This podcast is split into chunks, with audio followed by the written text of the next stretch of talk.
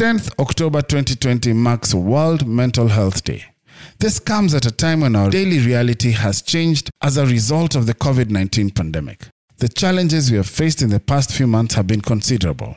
The excessive fear and anxiety of the unseen virus, students all across the country adapting to no school or online classes, limited contact with family members or close friends, and worse still, the loss of livelihoods and loved ones, and the strain on healthcare workers. All this has increased our awareness of our mental health and makes it clear that psychosocial support will increase exponentially in the coming months and years. This year's objective for the World Mental Health Day is greater investment and access to mental health care. And Inuka Wellness Kenya is collaborating with us at Living Truthfully to give you mental health support and hopefully make your life better. Inuka is a digital well-being app that is available on WhatsApp and provides anonymous mental and emotional support through certified coaches on your phone. And all you gotta do is chat at any time and anywhere.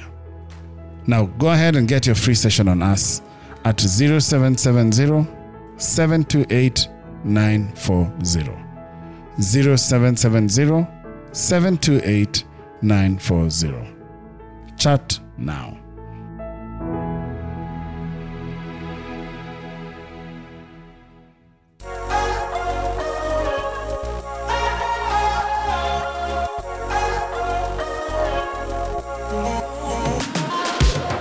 Good morning, good afternoon, good evening, good whatever time it is, wherever you are. Welcome to Living Truthfully, the podcast. And I'm excited, happy that you're still here, that you're still listening to me. Makofi tafadhali for yourselves. You're good people. And how you doing? What's going on in your world? COVID inakupelekaje?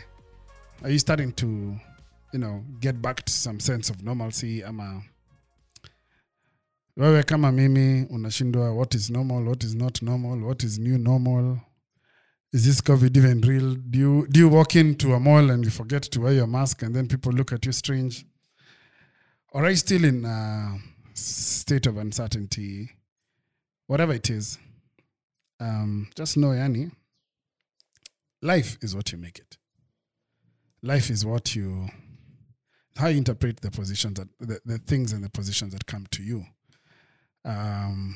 We might not have control over what life throws to us, but we definitely have control over how we respond to life. And I think that for me is one of the things that I'm starting to learn today. I've had a couple of changes in my recent couple of weeks, and some of them not things that were planned. Some of them not things that were... I moved house. It wasn't planned. It was thrown at me. For lack of a better term, I was evicted. Asked to vacate. That's actually what they did. But turned out to be a blessing in disguise. And now as I record in my new premises, my guest even today was like, it's a good house. And talking of my guest, ladies and gentlemen, I've told you guys about Newlands, but that's not even why he's here. It's because I spent time with this guy, and this guy just had the most interesting stories to tell. And so, ladies and gentlemen, I want you to welcome with me my friend, my brother, my fellow.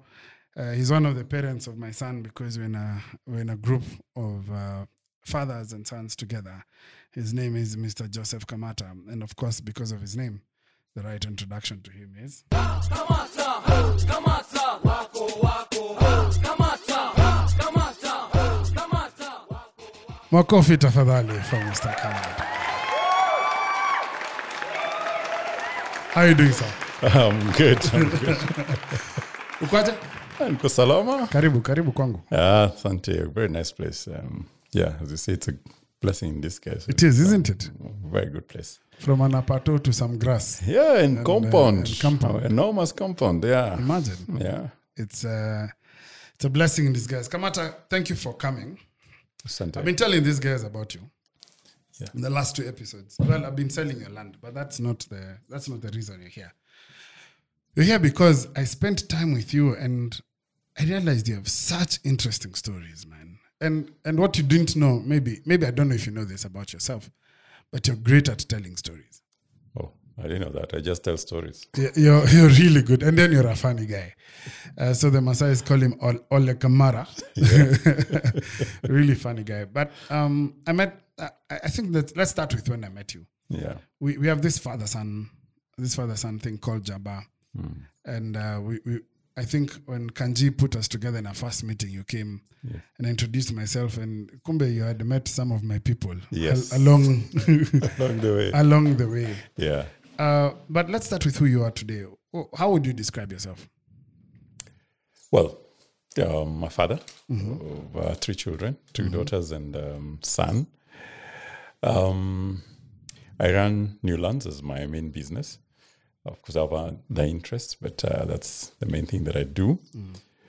I'm a Christian, and I'd like to consider myself as a people developer in the sense that I try to improve the life of everybody that I interact with, especially people who I work with.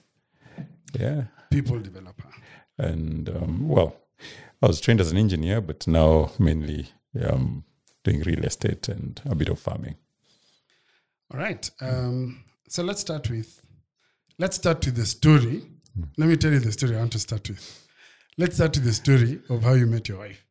That's a good story. I think it's a really fun story. So I remember you telling me something about selling T-shirts. Oh gosh, I didn't think you would go there. Okay. It's a good story. Yeah, it is. I mean, and it's a true story. Yeah. Mm-hmm. Well, maybe I start when I was in campus. I used to do screen printing, and in fact, that's how I paid through my college fees. So I would print T-shirts and sell mainly in the campus, but also used to have, customers outside campus. I went to J.K. Ward. But we had this inter-university sort of camp organized by the Baptist Mission, Parklands Baptist at Brackenhurst. So that's where I met my wife, and she got to know. Well, that time she was just one of the many participants. She got to know that guy from J.K. Ward sells T-shirts, and because a lot of people, especially from J.K. Ward, were wearing T-shirts written all sorts of things, mainly Christian messages, and she ordered. Shortly, she thought it's a good business idea. She would buy T-shirts for me and sell in. She was in KU. She would sell in KU. And, she became my, sales rep in KU. Mm. I was ahead of her in college. So I finished before her. And I set up a shop. Basically, a printing shop, where the current Parklands, Nairobi Baptist is. The new sanctuary. There used to be offices there.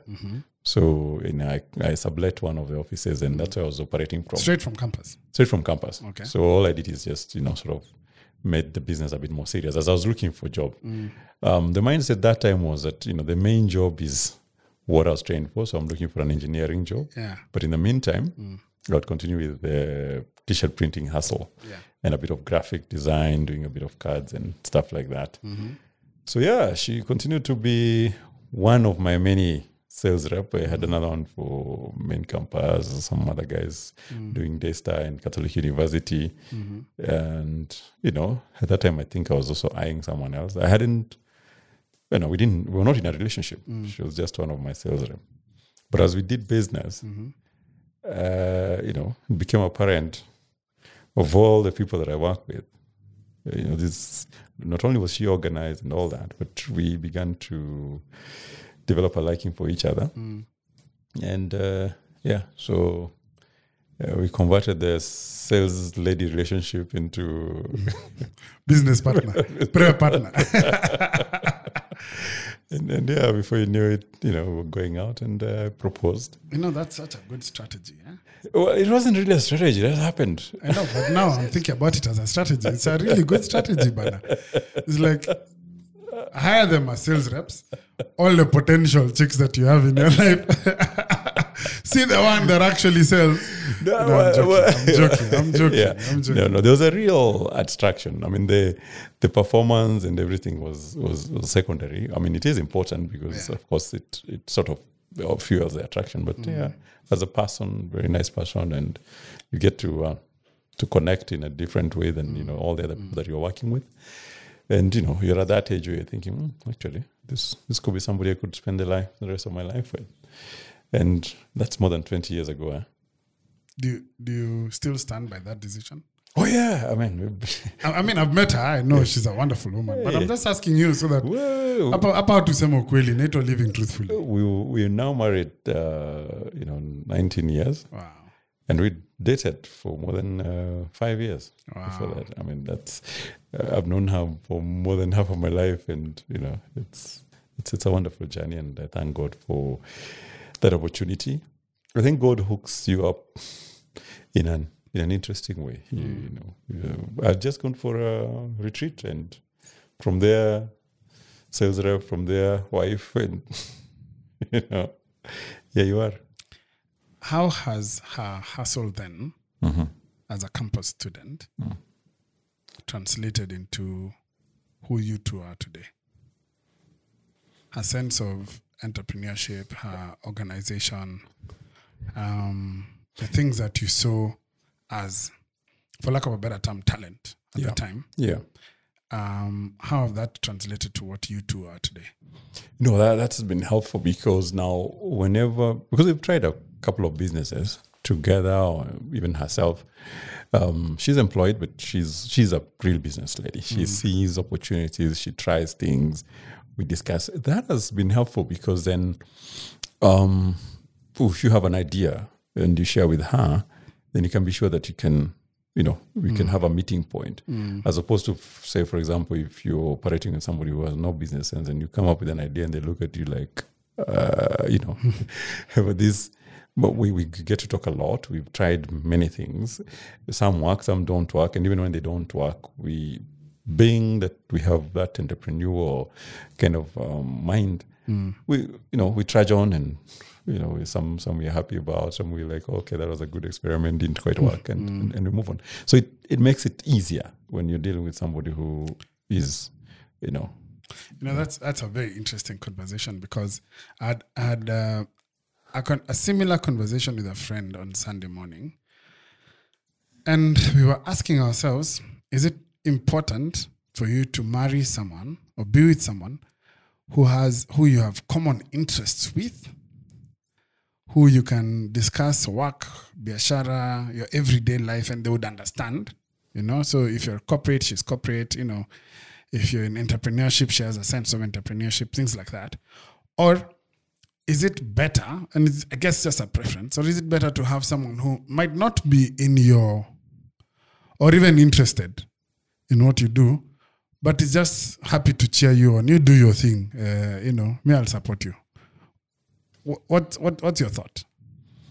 Well, you don't have to be similar, but I think there being an element of an appreciation of what you do does help because you do your thing and they have hands off is not as helpful because this is a person, this is the most significant person in your life. So it does help for them to contribute in your way or even just appreciate in such a way that it's not, do your thing and it's out there. They will, like for example, in my case, as much as we're both entrepreneur, I think I'm more of a risk taker than she is. So she'll ask the right questions. She'll engage me, but in a nice way, in a helpful way, which also helps maybe, so for example, maybe tame my... Mitigate some of your risks. Exactly. And but at the same time, it's in the spirit of, go for it, but think about this, think about that. And sometimes also ask questions. It also helps that she's an accountant. So that really, I think for us, it's an amazing combination. It's good for the biashara. She has an entrepreneurial spirit on one hand, but she has the accounting training and practice I mean, to date, she works in a farm. So she's able to bring that professional view and also that thing of checking the risk. Have you thought about this? Have you thought about that? Without stifling the idea. So then that helps keep things in check. That is such a gift, man. Yeah. Because in one of my previous episodes, I think it's episode 40, we talk about how women invalidate men. You know, and what you're saying is that you have a wife that asks the right questions so that you think through the things you might not have thought about without invalidating your ideas. Exactly. Yeah. Dude, you're a lucky guy. Well, I must say I am, because the opposite can also be very crippling. You know, you have this idea, it's burning, you want to go, and all you get is, discouragement and the many reasons why it wouldn't work. But in my case, of course, the initial reaction when you're asked those hard questions is, what your mambo yako ya accountants. But in your own quiet time, you start thinking, she might be right. Huh? Maybe instead of going at this level, maybe I should reduce the commitment. Right? So that if it does not work, then the risk is. And it helps. It always helps to have someone who looks at it differently, yet not discouraging you. So dude, you're lucky. Please take care of her. Be nice to her. Today, buy her some chocolate or some flowers. Do something nice for her today, man. Because you're lucky. I'm sure guys who are listening to this podcast are like, wow. Can we send our wives to you for training? No, thank God. No, it's a brilliant idea, the training. I'm joking. So you started out as an entrepreneur because you actually started out with a business after you leave Kampo. Yes. But you see, this is an interesting bit about that bit. For me, the entrepreneurship was... it was a side hustle. It was a side hustle and it was a means to an end. You know, you've been trained... so many vijana, mwongeze pia bidii. Mwisho wa kusoma mtapata kazi mzuri sana. Na hisi kazi mzuri sana. So this screen printing, design, graphics those days in the 90s, which was actually, if I had pursued that in itself is a whole... Yeah, it'd be Ramco. Exactly. But that was a side hustle. That was not what I was told. I was trained as an engineer, so I was looking for an engineering job or any nearest offer. So there I am, I'm running a business, I'm employing people after campus, yet daily I'm applying, for jobs and looking in the newspapers. And isn't that messed up? I mean, if you think about what our education system has done to us, well, you can't, it doesn't validate that entrepreneurship spirit. No, it is messed up. Okay, now I'm seeing a bit of change because I'm seeing parents beginning to appreciate that there is more to life than, that straight path of, do education, sign up to a course, get a job that is related to that course, be employed, and now you're successful. I mean, I think we've had many more examples of people who've pursued their passions and have ended up being, successful, whether it's in music or art or whatever. So I think there is a growing appreciation of that side of things. But in our times, and even for many parents now, there is still that mindset of you haven't gotten a job until you get a job. For example, now I was okay, financially I was okay. But I used to get that question from my parents and even from some of my relatives. Hujapata kazi bado, Pole. When are you going to get a job? You're working, man. But I hear you. Even I had, I had to go through that whole cycle for, I could have done business a lot earlier. Yeah. But I needed a job. Yeah. And I wanted a job in advertising. I wanted a job in media. So I went looking for it. Exactly. And the downside of that is that then you don't give the hustle your all.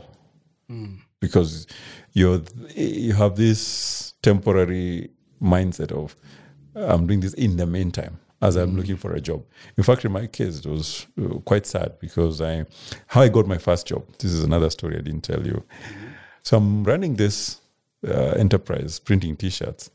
I think the other side of me is that I do have a natural talent for design and all that. So I'll do the designs by hand, then go to town. You know those cyber cafes that used to be there? Yeah. Go to a guy, he does it on computer, PageMaker those days, and Corel Draw. And they now have it translated into a negative and into a screen. Yeah. And then I thought that bit used to take a lot of my time and a lot of my money. So I needed to buy a computer. Those days, computers were expensive. Yeah. And there was a company that used to advertise in the newspaper called Diamond Systems. They used to have computers on hire purchase. I actually done them. I had a friend who used to work there. Could discuss it just Okay. So I went to, I wanted to go and see Harun Wachira. I knew that my uncle knew him. So I called my uncle and said, you know, I want you to take me to Harun Wachira. And I talked to him so that they can give me a computer on hire purchase so that I can reduce my cost of, you know, design bureaus and the time that it takes to go to town to have my designs done. So we sat down. We he secured a meeting with the MD of Diamond Systems at the time. I told him my story and what I want to do with the computer. And him being an entrepreneur, he could see the opportunity. And now the story changed. He told me, okay, yeah, that sounds very good and what you're doing is fantastic. How about we hire you? Because you seem, you know, you're a trained engineer, you're doing this business. We have so many computers here. You don't even have to buy a computer from us. You come, we have a position for, I think, a service manager or something like that. We don't mind you doing your side hustle. You can use any computer you want, but you fill this position. Talk about Kwingizoko box. Tap. So my dreams of owning a computer, running my business, and remember, I'm looking for a job. Yeah. So that mindset again. Yeah, already. That, hey, job image present. So I accepted the offer, not knowing. I mean, because that was my first employed job. Not knowing that once you've signed on the dotted line and you're not employed. You've sold your soul.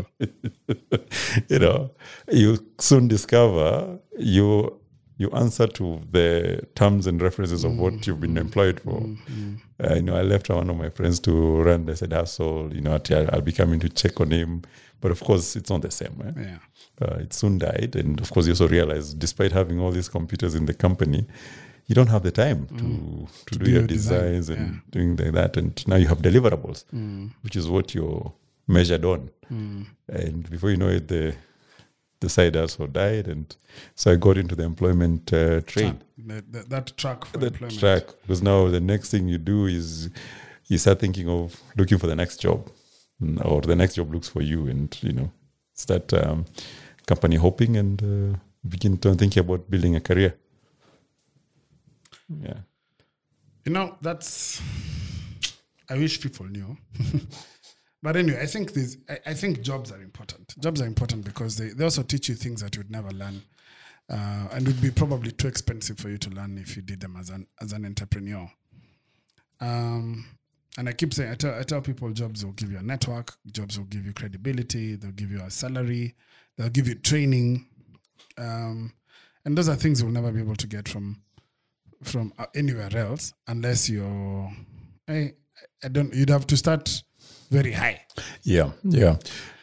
So I know you went up the corporate ladder, you know, job hopped, you got to work for some pretty good companies. I'm going to mention two. Well, I'm going to mention the fridge company. Frigorex. Frigorex. Because there's a story there. But at the height of your career, these two, Frigorex and UNICEF, were like your top.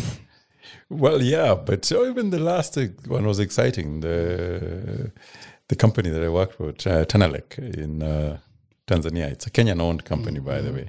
Yeah, that was also quite exciting. It was exciting. Yeah. So you mentioned in your story, you tell me a story about how when you went to Tanzania, you came back on a promotion. Yeah. Tell me that story. Well, that's a story with many stories. With many stories. But anyway, you're, here you are at, you know, in a career path that's working well. Yeah, yeah, yeah.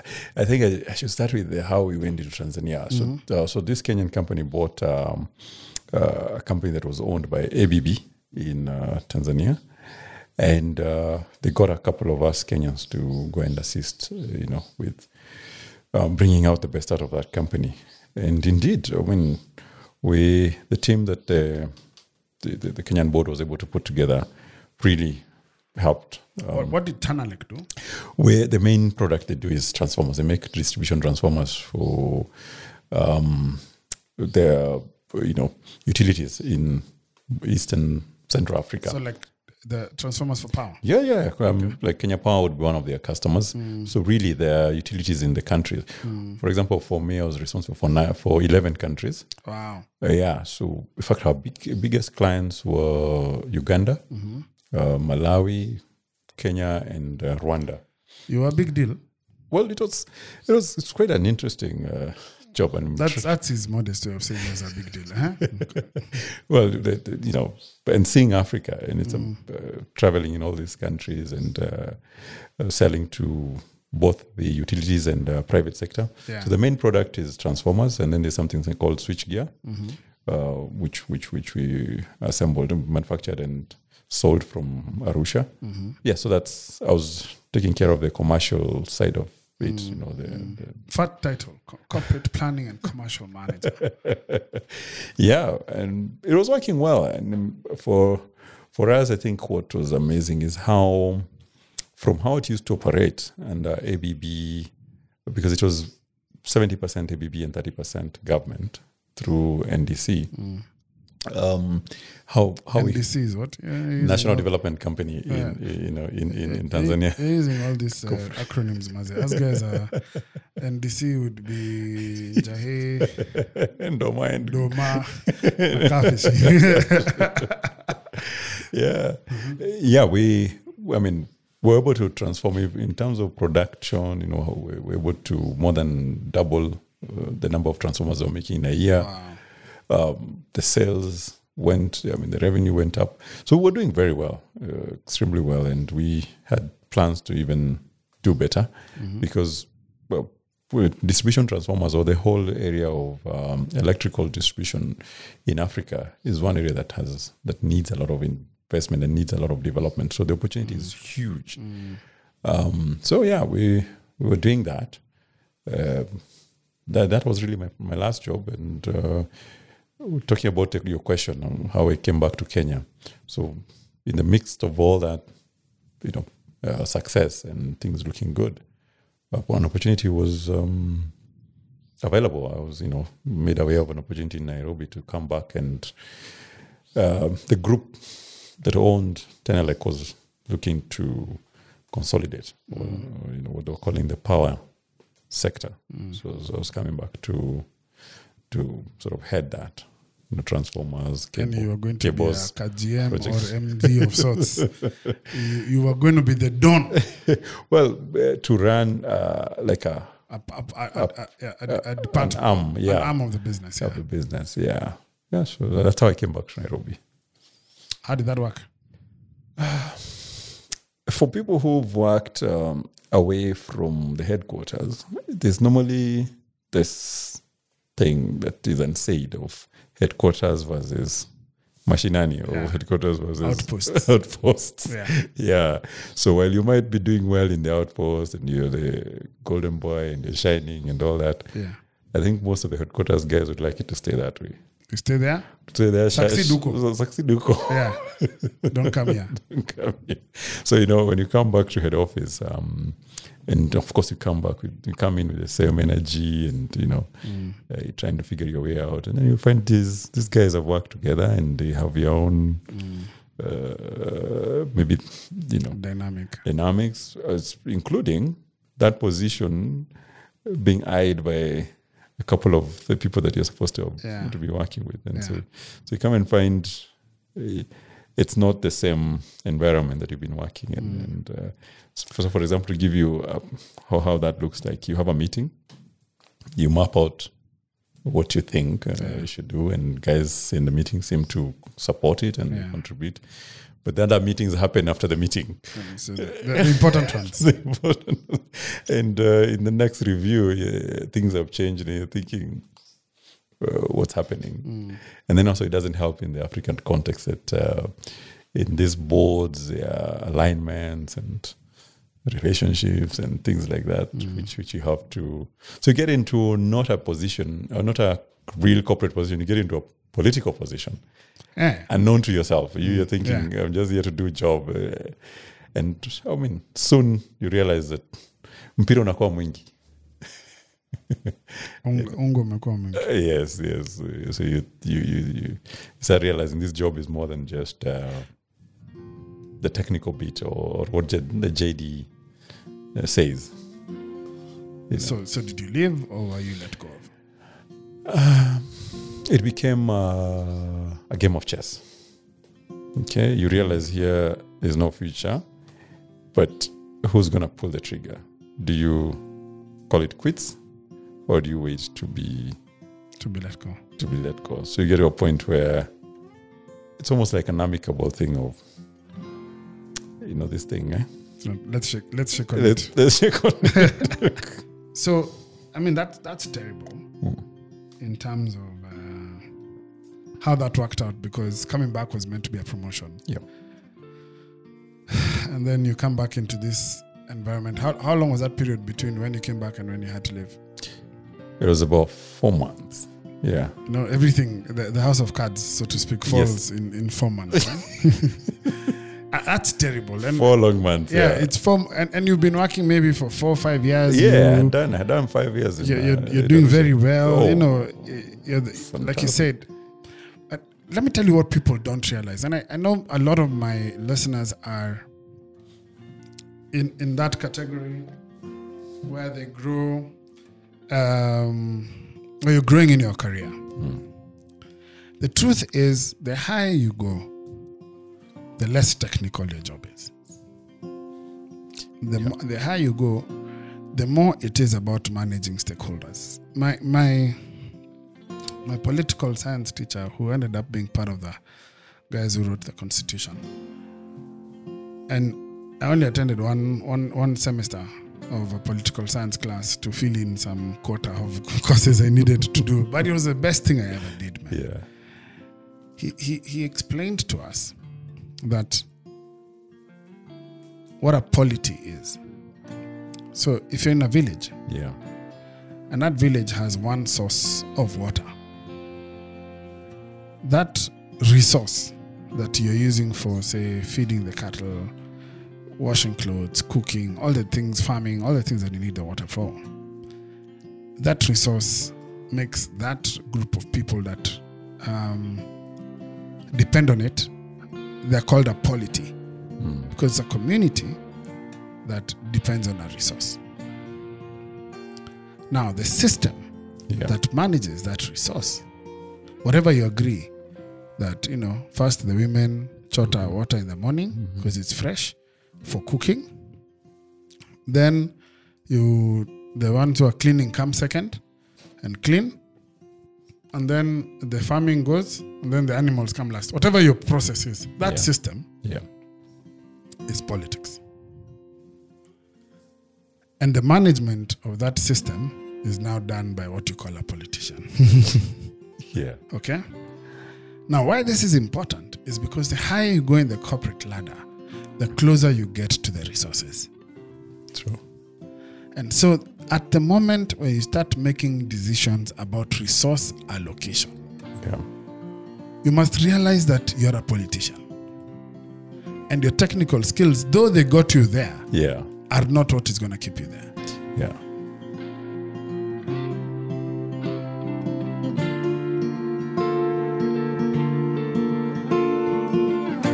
And now a word from our sponsors. Moving house can be a daunting task even for a bachelor like me, who has little to move. Actually, it's especially daunting for a bachelor like me because cleaning. That's why when I needed to move this week to a new home that had been commercially used and had been vacant for over 2 months, I knew I had to call in the experts. Pipette Cleaning is the leading cleaning and allied solutions provider in East and Central Africa. They have been in existence for 22 years, currently providing services in Kenya, Uganda, South Sudan, and Rwanda. I called them in, and boy, did they clean. Their home spring cleaning product, it takes about 8 hours of deep cleaning, making sure all nooks and crannies are cleaned. I'm now recording from the comfort of a clean and almost sterile environment in my new home, thanks to their professional and very friendly team. Oh, have I told you about their detailed car cleaning? It takes about 7 hours of interior and exterior detailing to bring the car to its almost showroom look. Yeah, they did that for my very old Muti a couple of months ago. Give them a call today on 0788 888 748 or email on info@pipetcleaning.com. Thank you at Cleaner Strauss, cleaner number one, for hooking a brother up. Now, I hear you also do gardening and landscaping. See, my garden. Am I pushing it? Is your team performing like a Formula One team? Because it should. It should be high performing and with great precision. After over 13 years of building teams for some of the biggest companies in Kenya and Uganda, I have developed the ultimate team building thought process named Pit Stop. Now, this process will help your team build trust, become innovative, and increase performance. Now, if this sounds like the team you want to work with, even with the challenges brought in by COVID-19, shoot me an email on amanimaranga@gmail.com, and I will work at bringing your team to performing like a Formula One team.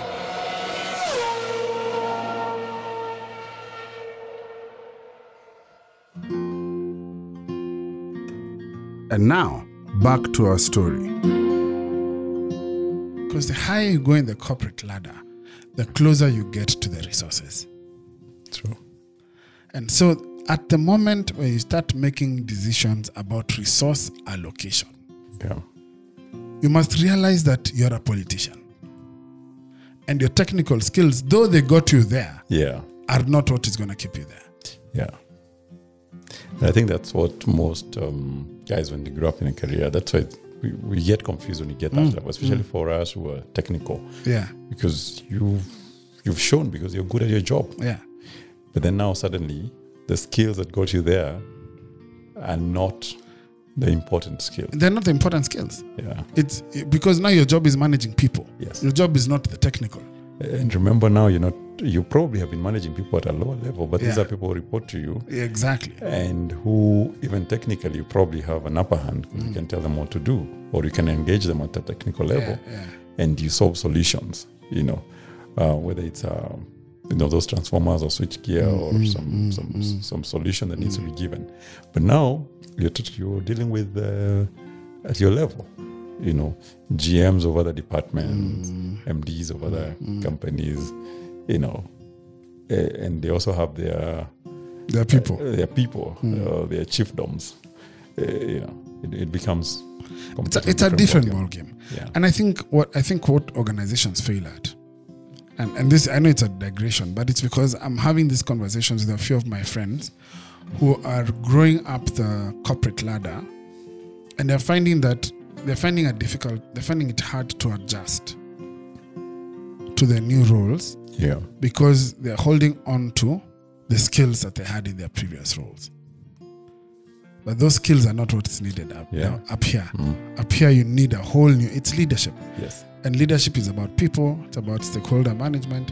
And because you're close to resources, you're a politician. You must just accept it. Yeah. You're a politician. You have to manage the polity and the resources and the system and everyone who has an interest in that resource. Yeah.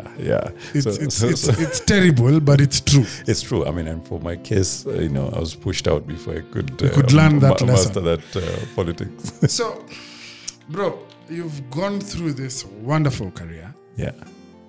And now you've been edged out. What do you do? Well, the beauty about, it's good that we started this conversation with my entrepreneurial past. Yeah. Because obviously, as the things play out after your promotion and you've been given this big office in Nairobi and things are good, you quickly realize this thing is not what I thought. Mm. And you try and look at how the politics is playing out, and you can see a real possibility of this thing imploding or exploding. Yeah, yeah. So you begin to brace yourself. And for me, for example, what I did is you would start thinking, you now start digging deep into yourself and thinking, in the very likely event that this thing crashes, which is very likely. It's likely to happen, yeah. Yeah. What are my options? Mm. And what happened? I mean, of course, when I got the job back early in my career and I stopped the printing business and started growing. Along the way, when I worked for UNICEF, I got another opportunity. I moved from this very busy corporate when I was working for Frigorex, and then went to the UN. And I didn't know that there are places where you don't work on a Friday afternoon. So that was an opportunity for me. It's like Campo. If it comes Friday, you're done. So all of a sudden, I had this Friday afternoon free. And one of the things I thought to do, this will be a good time. I've always wanted to own a piece of land. Yeah. And what lacks is the time to scout and see places and that. And there are kind of a couple of places that I've had sort of eyed. Mm. And I started looking around. I started using that Friday afternoon to check out places. And one of the places I checked was Syokimau. Mm. That time, by the way, Syokimau was just grassland. Eh? Mm. There was nothing. It was bush. Remember the Mombasa Highway? Yeah. Was one lane. Yeah. Yeah. They were talking about they're going to, after airport, yeah. It was one lane. Yeah. So they were talking about dual limit. Yeah. They had already started marking Mulolongo houses. And, yeah. But because of the history of this country, people thought that was just... It was never going to happen. It wasn't going to happen. It was just talk. Mm. But somehow you could see there was a seriousness to it. That was, I would say, 2004? Yeah, around there, 2004, 2005. As I was scouting, I found some land. I was looking to buy a quarter of an acre to build because that's what was selling at the time. So Syokimau was like the new place coming up. So when I found the place, they had several plots. Mm. And I thought to myself, I was looking for a place to settle. Mm. If I'm going to buy a place here and build, probably it would make sense for me to get a few friends of mine and interest them. So they buy around me. So you build a community. Yeah. So, I thought up a few guys and managed to convince three guys. Mm-hmm. They came, looked at the place and they liked it. We talked to the guy. We agreed on a price. And because we were all working, we met the guy on a Saturday. Mm. So the place... We all liked it. We even selected. I mean, this one will take this. And I said, okay, can we meet next Saturday to make this deal? Mm. And the guy said, no problem. We'll wait for you guys. Shook hands. When we came down the next Saturday, the Mzee said, guys, I've got good news and bad news. Mm. The good news is that you, Kijana, me, because I'd seen him before, I brought this friend of mine. Mm. The good news is you, Kijana, you'll get your plot. The bad news is that these other three guys will not get. So I asked him why. So there's a guy came here where he asked, we told him the price, we tried to increase it by 50,000 so that he can go elsewhere and look because I think at the time the plots were going for 350. Mm. So they told him 400,000 for a quarter acre in Syokimau, hoping as he shops around, he'll find that they actually go for 350 and he'll go away. So he went away. He didn't say anything. But he says in the afternoon of the next day, in the morning, you remember those Marlboro bags, green paper bags with Marlboro? The guy came with cash. The guy came with 1.2 million. And told him, Naraka tatu. Oria minta chukua tatu. So he told us, so you three guys will not get, but you will get. So I told him no.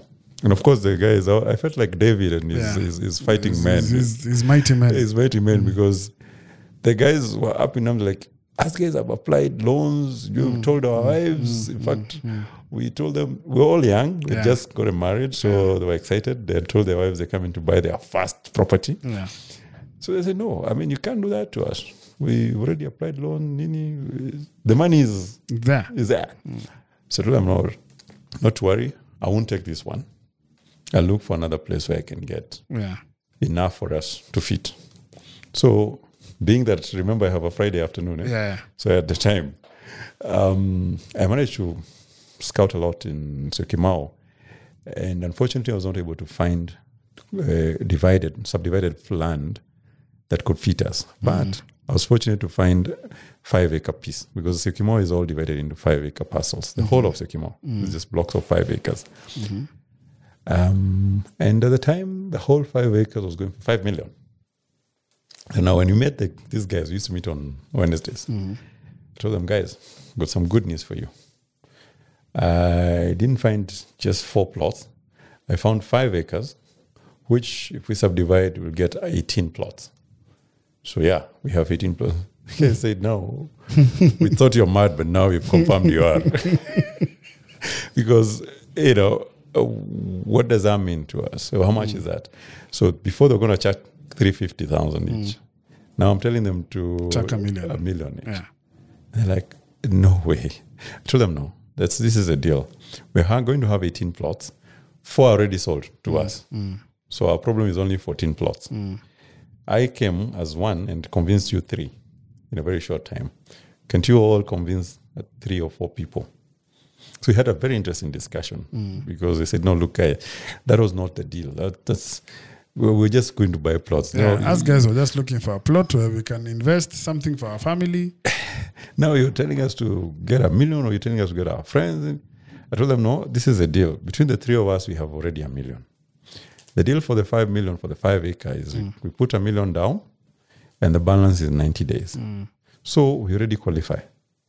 So what we do is we sign on this deal, get the 5 acre, subdivide it, put the 5 million down, the 1 million down, and we have 90 days to find friends and relatives who are going to take the FFF. It's called fools, friends, and friends, relatives, no family, friends and fools. Yeah. And you know, we should be able to sell. And my belief is that if I could convince you 3, I could convince others. Yeah. We had very interesting conversation, because some of them, I remember one of them telling me, I'm not a salesman. Don't tell me to sell anything. I've never sold an onion in my life, so I'm not getting into sales. I said, okay, fine. I'll make you guys a deal. We sign up, we pay the million, and then we will make a meeting somewhere. You invite your friends, and I will talk to them. Invite anybody that you can. So there used to be a place called Kingdom Business. I know the place. Down the road, Ngong Road. Yes. So Cabernet Road, I knew the guys who were running the place. Yeah. So I asked them if they could hire the place for a small fee. They agreed, and then they said for it's a nice meeting place, man. Yeah. Clever. For a certain amount, we'll give you not only the place, we'll give you tea and mandazi. Ah, nice. So I told the guys, this is the deal. Call your friends, call your relatives. Call my friend. Me, I'll preach my heart out. Yeah. By that time, we've already put in the dump. So the train is moving. Eh? Yeah. Now, one of the things that these guys used to beat me about was like, remember, it's their first deal ever. So they put in their 350. Yeah. So we put 1 million, and they're like, you mean if we don't make it, we're going to lose? We're going to lose million. Our million, no land. I said, well, not necessarily, but that could. That's a possibility. No one wants to hear that, Bana. But to make it not possible, that's why you must invite your friends and people you know that would be willing to. And remember, you're also participants. You're buying, so bring you guys that you think can be your neighbors. You know, people who cannot only afford but can be your neighbors. Yeah. So we did that, and on that nice Saturday afternoon. We got, I think we had 22 guys. Wow. There I was. I told the guys, this is the plan. And we even made it better. I remember it was going for 350. So we said, no, rather than just sell it as open land, like everybody was doing, we're going to make it 400,000. And with that 50,000, we're going to put a fence around. We're going to put the roads. And we're not going to sell 14 plots. We're going to sell 12 plots. Two, we're going to leave one as a common, like a playground, and one as a common utility place where we're going to put a caretaker. So that, it's a nice community. Yeah. So, and that's what I presented to the people. And guys liked it. And we told them it's 400,000. You put 200,000 deposit, pay the balance in 60 days. Remember, you have 90 days. Yeah. Now, this was an amazing thing. And that's why I'm giving these stories, because that's how when now the things began to be thick in my new promotion. Yeah. This story came back because this was happening in 2006. Mm-hmm. Talk to these guys, and now we had another problem. Mm-hmm. We're too successful. Remember, we're trying to sell 12 plots. Yeah. We've gotten 22 people to come. Yeah. And we've put in the word out. Mm. These are the plots. These are the numbers. This is the guy to talk to. Yeah. Book. Put your 200,000. Talk to this guy and choose the plot that you want. Yeah. Now, by the end of, I think, 2 or 3 weeks, we had run out of the plots, and we had guys calling to say, Pesangu iko tayari. So these guys with chums, you've already sold your plots, you're finished. Finished. Mm-hmm. And to make even matters better, some guys would say, look, I'm getting my money from the SACCO. They're giving me the whole 400K. So this business of giving you 200K and then 200... I'll give you 400K, we finish. Yes.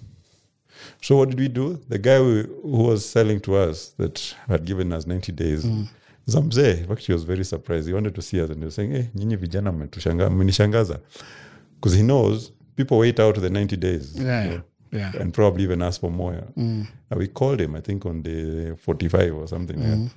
Said, hey, boss, we have your money. We want to pay you. Give us the title. So that's what we did, because, guys have paid us. Mm. We got the title. We got it transferred into the company. In fact, even the whole thing about some of these things we were discovering on the way. Yeah. We are 4 guys. We're buying land. How do we register this? This land into? Who are we? Yeah. So we even thought of putting the normal and uncreative African way of coming up with the company name. Kamata Maranga. Yes, it was Kamara. It was supposed to be Kagagigi. But anyway, we were more creative than that. So I think we registered it in the name of the number of the title or something like that. Yeah. Quickly. Mm-hmm. And we had a company. Mm-hmm. Remember, we were just looking for plots to build, Yeah, just for us. Just for us. Yeah. Now, so all of a sudden, we had a company, and then we had people waiting, because, of course, these guys, like I told you, I was feeling like a David, because these guys came back to us and they, my aunt, I went to told her this story, she is gone, she's found the money, she wants the plot, she's come to me, I told her they're finished, she told me she doesn't want to hear that story. Mm. She told me, find me land. So I told them, no problem. In my scouting, I saw many 5 acres. Yeah, I can get a second. And we did a second, we did a third, we did a fourth. And then this job in Arusha showed up. Yeah. Again, they thought, okay, the UN period is over. I need to move on. Back to corporate. I had a word with my boys. You guys want to go on with this? But now it has now become a business, and it was also making some profit. Yes, and of course, so what happens with that kind of business? There was initial, you're satisfying the people who are on the waiting list. Yeah. But progressively, it becomes more difficult. Now it gets to a point of now you're looking for customers. To jazz up, because you have half of the last phase. Yeah. Yeah. And then. But that time now, we also thought, okay, fine. Maybe we should take a break, especially now that I was moving to Arusha. Yeah. Yeah, so we packed it. I went, I did 5 years in Arusha, I forgot about this land business. And when things now, just coming back to the story of how things were panning out. Such a good story, eh? When things now began to look like this politics is looking very interesting. Because the challenge with corporate politics is sometimes you don't even know, who you're working with. Yeah. Or who's for you, who's against you. Yeah. And like you said, as you go higher, you're not only dealing with your colleagues, you also have board members. Stakeholders. Everywhere. And remember, this was even a listed company. So wow. So the stakes are that high. So when you realize this thing, and of course you start thinking yourself, do you brace yourself and start position yourself for the politics, or do you start looking for where the exit windows and doors? So I was in that position. And of course now you remember like a business you had back. Yeah. So I called up the guys and said, hey guys, this is what I'm thinking. They had moved on. And so I told them, look, if you guys are not interested, what I'm going to do, I'm not going to pick the name. I'm going to pick that business as it is. Yeah. I'm going to do the same business, but I'm going to register a different company. Yeah. But I mean, for the sake of transparency and, you know, just knowing, I needed you guys to know that. First, it's like a first right of refusal. Yeah, right of refusal. I want to do this. Are you in or not? Yeah. They all said, you know, they were doing whatever they're doing in their corporate or in other businesses. And they were, I think they had packed that as, you know, another period that had passed for them. So yeah, that's how Newlands came about in 2013. And so when we was eventually told, you know, hit the road, Jack. I didn't even hesitate. I already had enough time to think about it, and in fact, the first people to talk to were those guys that we had sold to. By then, some of them had even built in the places that we sold to in Syokimau, so they were settled. So if I'm telling them, look, the next frontier is Isinya or Kitengela or Jujia or Narok. In fact, talking about Narok, that's how the whole idea of Narok came about, selling farmlands. The five acres farmlands. Yeah. Because some of my older clients told me, look, I got my Syokimau plot, I've built. I've since also gotten something, I don't know, in Kamulo or somewhere else, 50 by 100. Now I'm looking for a place to farm. Can you get me some substantial piece of land. So we tried several places and eventually landed in Narok because one, there's a very strong farming infrastructure support. I mean, in Narok today, if you walk to the road, you're looking for a plow, for a tractor, for example, to plow. Yeah. You don't even have to know anybody. Just go maybe into Lele or any of those little towns. Yeah. There'll be several trucks for hire. Available. Vile ask for transport. Ask for transport. Yes. I mean, today if you go to Nile, that's what you'll see. You'll see tractors for hire. You'll see a bowser. You'll see a sprayer. You'll see a combined harvester. So the infrastructure support is very good. Yeah. And with that also, because of all the farming that happens in and around Narok, even the companies that do farming, name any company that is into farming support, like in Aji North, Amiran, anybody. They are all in Narok in one way or another, through their own companies or agents or something. So much so that even guys like John Deere actually have a showroom. Oh, wow. Yeah, I mean, wow. FMD, the farm machinery guys, they have a showroom. It's that strong. So yeah, after looking around, we found Narok to be the place that is easy to support a farming enterprise. And then, you know, it's near. The road is good. I mean, Narok is a place you go in the morning and in the evening you're back to Nairobi if you're operating from Nairobi. And then, of course, the whole thing about tourism and Masai Mara and all that. So if it's not farming, you can still have your big parcel, probably do your farming to just satisfy yourself, but you have the whole other area that you can get into, do other things. No, you're such a salesman. You've already started selling Narok. I'm making fun of you. But, I'm just telling you the journey. How interesting! It's such a good journey, and for me now, looking at what 2013 till now,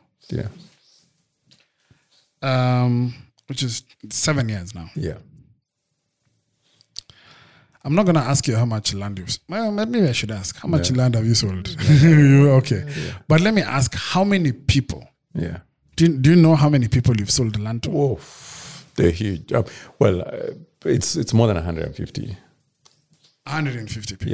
Yeah. I'm just going through by our, like, what we call our customer list or debtors list. It's probably more than 150, ranging from 50 by 100 to 20 acres to, and I mean, yeah, 150, including also people who've come to us because they need to offload, because we also do that. Yeah. And that's how business mutates. Eh? You find a guy who, you've sold them land, they're happy, they're happy with what you've done for them. They say, hey, by the way, our family is looking to offload of some piece of land. Yeah, yeah. Which reminds me, I have a couple of pieces I need to offload as well. They're not mine, they're for other people, but we'll talk about that. Okay. Would you when you got back into this thing, after your job has ended, and you start Newlands now, did you know that this was it, or ilikuwa ya kushikilia? No, now that's a good question, because remember, this is second chance. Yeah. I had the printing chance. Yeah. Where I was in Shingo Pande or look. Now this I was sure. I was so sure that actually I did get offers. For jobs. Soon after. Refused. Yeah, soon after. Mm-hmm. And two tries actually. One, I was tempted to go to for the interview, and I did. Mainly because I think one of the guys who had called me is a guy who knew what had happened in my last job, and thought, hey, I had you left. Edged out. Yeah. Would you be willing to look at this opportunity? And I went for the interview.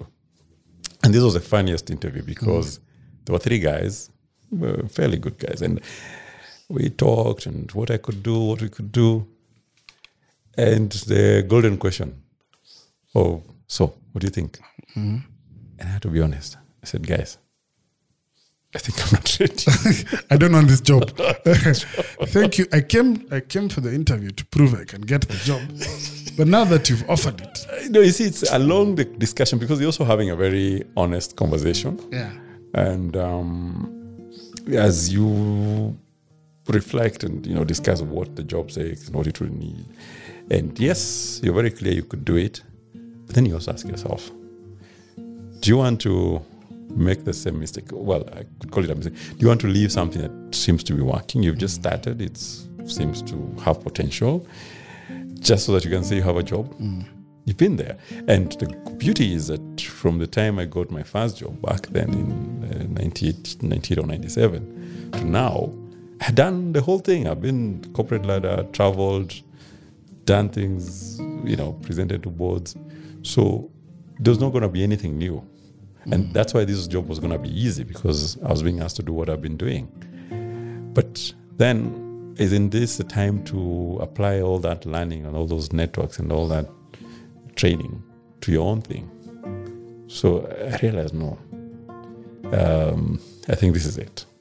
I better look after. So in a sense, that was a decision-making point. Yes, it is. And it's also probably rubs off that little thing in your mind which you still have of thinking a job. Doubt, yeah. I just doubt and thinking, maybe I need a job. And of course, I remember having been incorporated all that security and predictability. If it presents itself again, you're thinking, I've thought about it. Yeah. A few times. Yeah. I need, if you're hiring, if you're looking for a communications director, I might be really...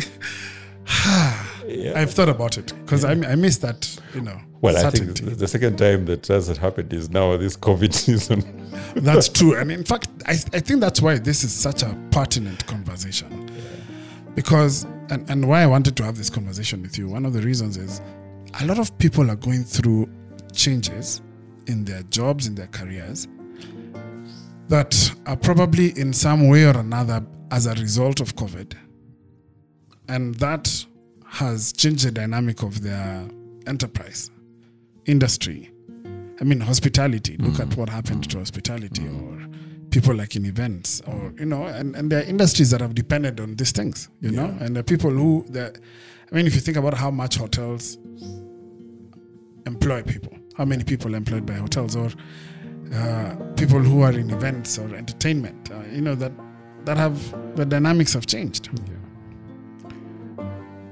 When you told me about how losing your job became the blessing, it made me think about having this conversation. And one of the questions I want to ask you is, if you were to talk to someone who is going through changes now, who is going through unwanted unwarranted, uninvited curveballs that have been thrown to them career-wise. What did you tell them? Based on your experience. Yeah, I think it's important to disconnect quickly from what it was and the possibilities, because that makes you sad and depresses you. I mean, like in my case, I mean, just thinking, could these guys, I mean, they promoted me to fire me, yeah. and you feel bitter, and you, at one point I was thinking of talking to the board to take me back to Arusha. And I even had that conversation, and I remember when the board chairman tells me, you know, that's not quite possible, because of course, you know how corporates work. It's like you move, someone else comes in. Yeah, so reversing is not just as easy as you going back. Yeah. But you see now that if you focus on that, it depresses you.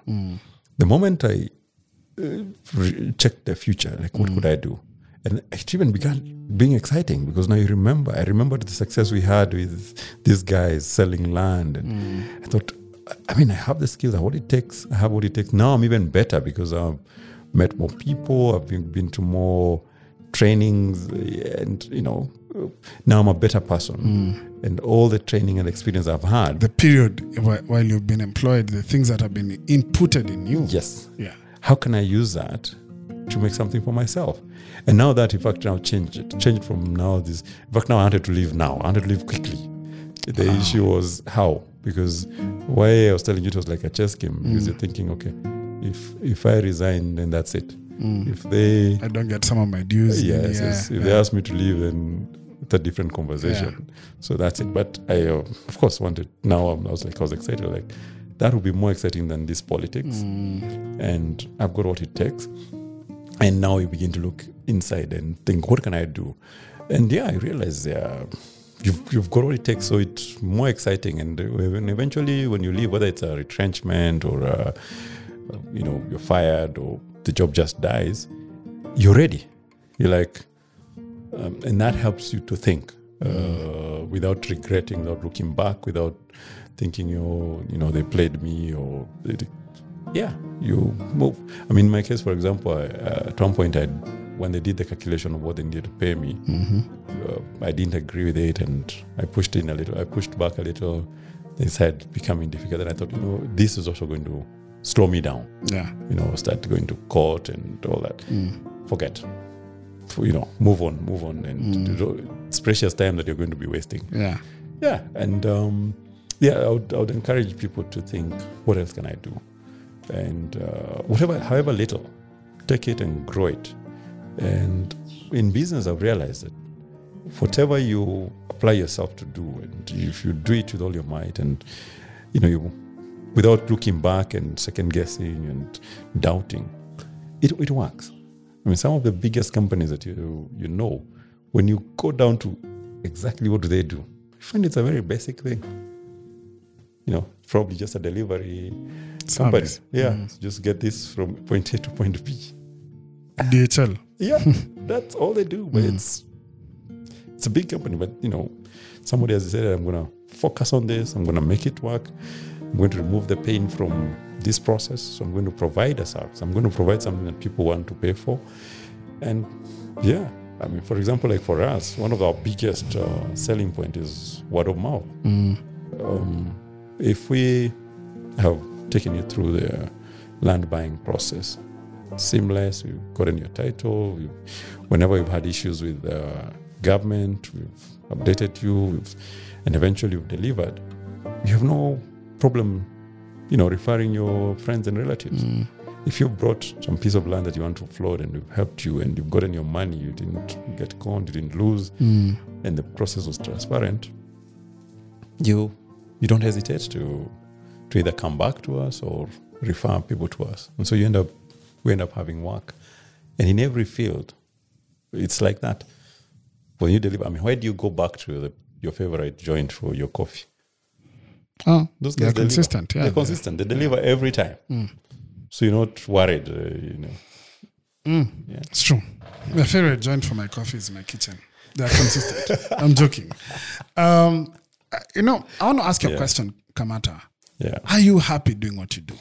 I love it. Well, in fact, I thought I was happy, but now it has been confirmed by guys like you and other people that we've gone gone with. And, you know, because what I do in a typical, you know, when somebody says they want to come and see what where I'm going. If you're not organizing a formal bus tour, it's just you riding with me. You want to see our land in Naivasha, or you want to see our land in Jujia or Isinya or in Narok. I just do what I do. And more than once I've received a comment like, you really like your job, don't you? It's true. You're so infectious. And I've told you guys, I took trips with these guys. We did Jujia, we did Narok, we did Naivasha. And there were such insightful trips. This is why I invited him here, not just because I'm pushing his land, and I am shamelessly pushing his land, but because you're such a good storyteller. And I mean, look at, we've listened to you, and you've told too many stories in this conversation. But what did you say is the most fulfilling part of your job? Is it more time with your family? Is it doing what you love? Is it... you know, what transforming people's lives? Is it seeing land, you know, just develop, which is, I know people who are like that, who they get a high from watching a piece of land that was a virgin piece of land, you know, become something. What's your drug? Which one of those, or which one of those gives you your satisfaction? Well, all those things are important, but to be honest, that whole process of transformation, in fact, that's why our tagline is, transforming land, creating possibilities. It's very deliberate because, I mean, let me even start with Syokimau. The places that we saw land, the guys who are living there. And that dream that we had of transforming a savanna place into leafy, you know, we did the fence, we did a live fence, we did a road. We helped those guys set up, and now they are living there, and it's a beautiful place. I mean, if I show you the picture of before and after, that gives me a kick. Right now, we're working on Jujia Phase 3, for example. That place was horrid. The first parcel, They told me it was worse than what I saw. Oh, it was horrible. I mean, so horrible that, the Phase 2, which is next to Phase 3, you couldn't get in. Wow. There was no access. No access road. Wow. You go to this point, and there's a cliff, and there's no way, and you're being shown, so we created that access road, put in a fence, and now you can drive in and out. And as we did that, to access our land, we now opened the area for the neighbors. The people have also started developing their own land. So, this is only 2 years. So if you look at the transformation... Yeah, the area has grown. The area has grown. Now it's a possibility to live. There are people there who had that land and they didn't know what to do with it. Not only the ones we've sold to, but even our neighbors. Before, yeah. Now they're like, Allah, come to this place. And now it's the most beautiful place. It was in a valley, and guys were thinking, uko mawe uko. Yeah. But now, in fact, people want to that place. That's the valley they want. Because it drains well and has a fantastic view. Answer your face for. Wow. Let me just send it in advance. That Kasloop, yes, it has such a good view. Yeah. And that was, for me, that gives me a kick, because now the place that was in hand, nobody wanted it. Because it has, in Kunamawes, it looks funny. You come and make it habitable. You help people also bring utilities. Now there is water, and power is there. All of a sudden, the place that was like, now what do I do with this place? It's livable. And on top of that, of course, now the value. It increases. It increases. Even someone who thinks, okay, maybe they may not want to live there. While they were being bembelezed to buy the place for 300K, now it's going for 750, and guys can't get enough. Yeah. Let me tell you, and maybe this will be my plug-in for Jujia, for you. My folks, and I told you this story. My old man, a man I really respect, he bought a couple of pieces of land in Ruiro for 350. I think one was 350, the other one was 375. At the time, that place was completely bush. Yeah.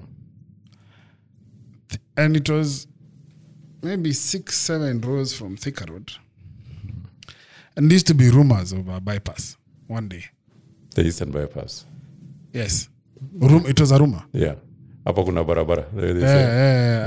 Tunasikia but they couldn't even sell the value of that barabara because like you said nobody had seen. Previously, you know, you'd hear of a road that will never get off the ground. Yeah.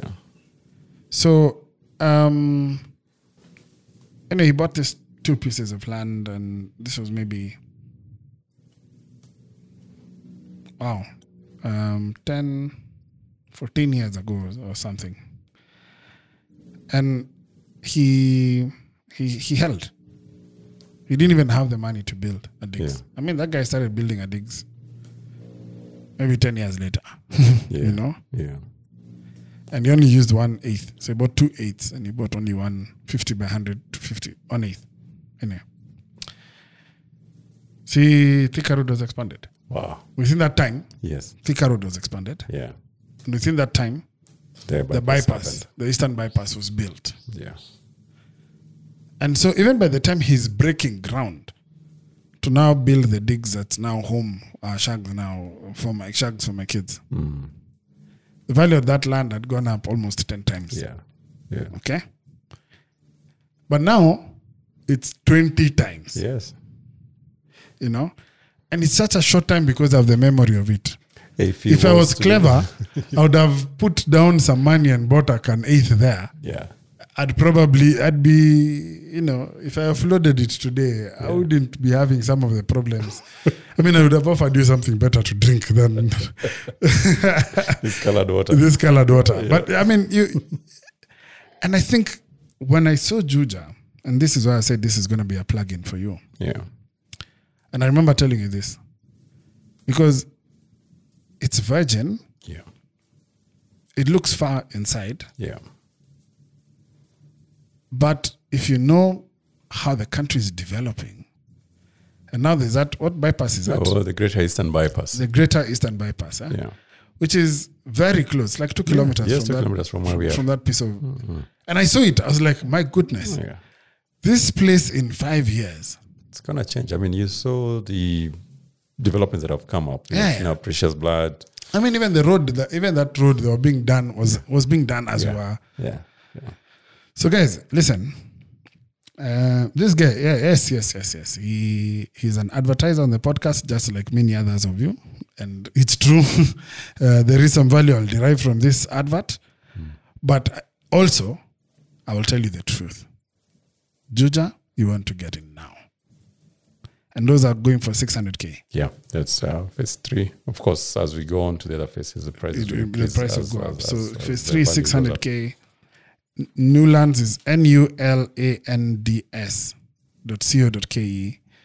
And I told you guys, if you ask for the Living Truthfully payment plan, he's here to say that there is a payment plan that's specifically for guys here. Yes. All right. Yeah. Kamata. Right. You know, trust is an important element of the business that you're in. Have you broken your trust? Are there times guys have said, this guy? Well, in land, there are those moments. And actually, for us, we try to keep our word. We do keep our word. Mm. But remember, we work with stakeholders. And the biggest stakeholders in this business is the government. J.K. who owe me money, but I need to make a call after this. Huh? That's normally our stress point in the sense that you will... give us your money. Mm. We will, for example, with the Jujia, the price includes processing of your title. Yeah. So we'll take your details, we'll process everything you've paid us, and we'll submit the papers for the title to be processed. But beyond our control, the Minister of Land declares registries closed or land boards dissolved. Like that happened to us in 2017 or 2018, I can't remember. Mm. Land boards are dissolved. You've got, transactions going on, the people you need to process titles for, and you're stuck. So yeah, in that sense, there are those stress points. But what we try and do is communicate to our clients, tell them this is what has happened, this is what it means, that yes, when you engage with us, we told you it normally takes 2 to 3 months to get your title. Mm. But we're sorry to tell you that this time it might not, because the land boards have been dissolved and we don't know when they're going to open them. Mm. Similarly, I mean, during this COVID period, you find, like, for example, in Nairobi, the land registry was closed. Mm. So you have a transaction. Yes, you're told to somebody, when you pay, it normally takes X number of weeks, but then now it doesn't. Mm. So yeah, in that sense, that's normally our area. Yeah, but how we manage that is by letting the people know what's happening. I mean, we had, for example, for a long one, the longest one that has happened is in Narok. There's a time Narok titles were processed within the month, because land boards sit every month. But from the time they dissolved the land boards, they took very long to reconstitute. And then 2017 elections came in. That whole process was interrupted. So it took like almost 2 years without a land board. So imagine 2 years, you're waiting for your title, and you had been told it takes about 3 months. And you've paid. Yeah. Yes, so we do have such instances. But fortunately, like we said first, a lot of our clients are clients who've worked with us before, or they've been referred.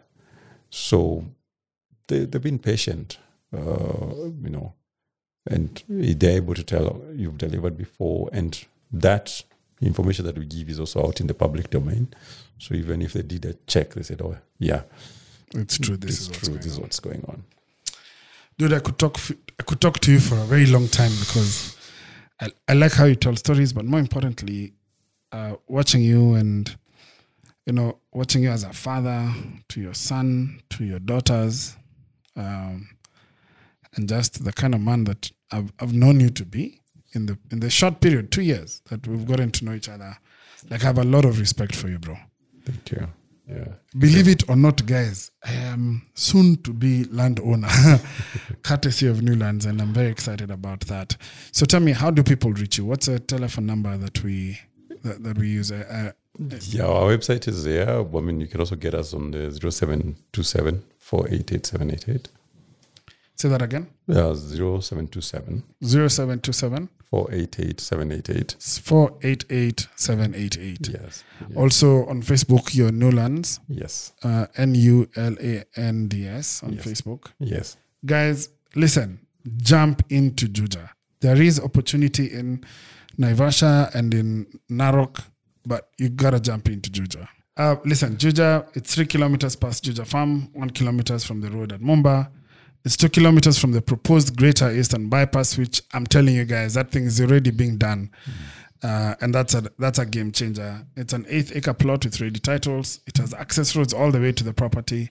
There's water and electricity within, and the roads within are also graded. It is fenced, so you're actually buying some form of gated community.